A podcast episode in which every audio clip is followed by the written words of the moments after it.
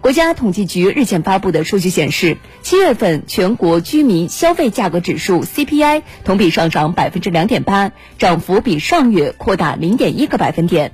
与此同时，工业生产者出厂价格指数 PPI 同比下降零点三。那么，如何看待这一涨一跌？后市将会如何变化？来听报道。从同比看，CPI 涨幅扩大主要受食品价格影响。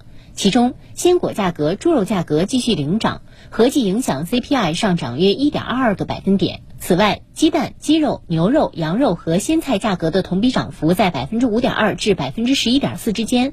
业内人士表示，猪肉价格是目前食品中最需要关注的品类。因为蔬菜价格和那个水果随着季节的一个供应的一个回升的话，这些价格未来有些是可以得到便宜的。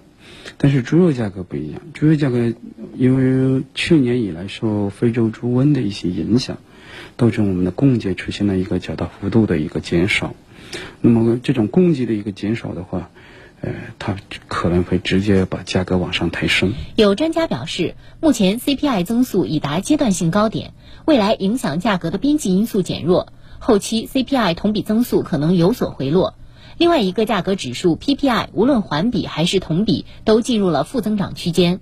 这主要受生产资料价格影响较大。业内人士表示，大宗商品价格受国际环境影响较大。目前全球经济运行都较为低迷，而国内需求也有所放缓，因此 PPI 未来继续下行概率较大。七月国内主要工业品价格整体还是呈现下行格局，预计八月国内 PPI 增速还将进一步降低。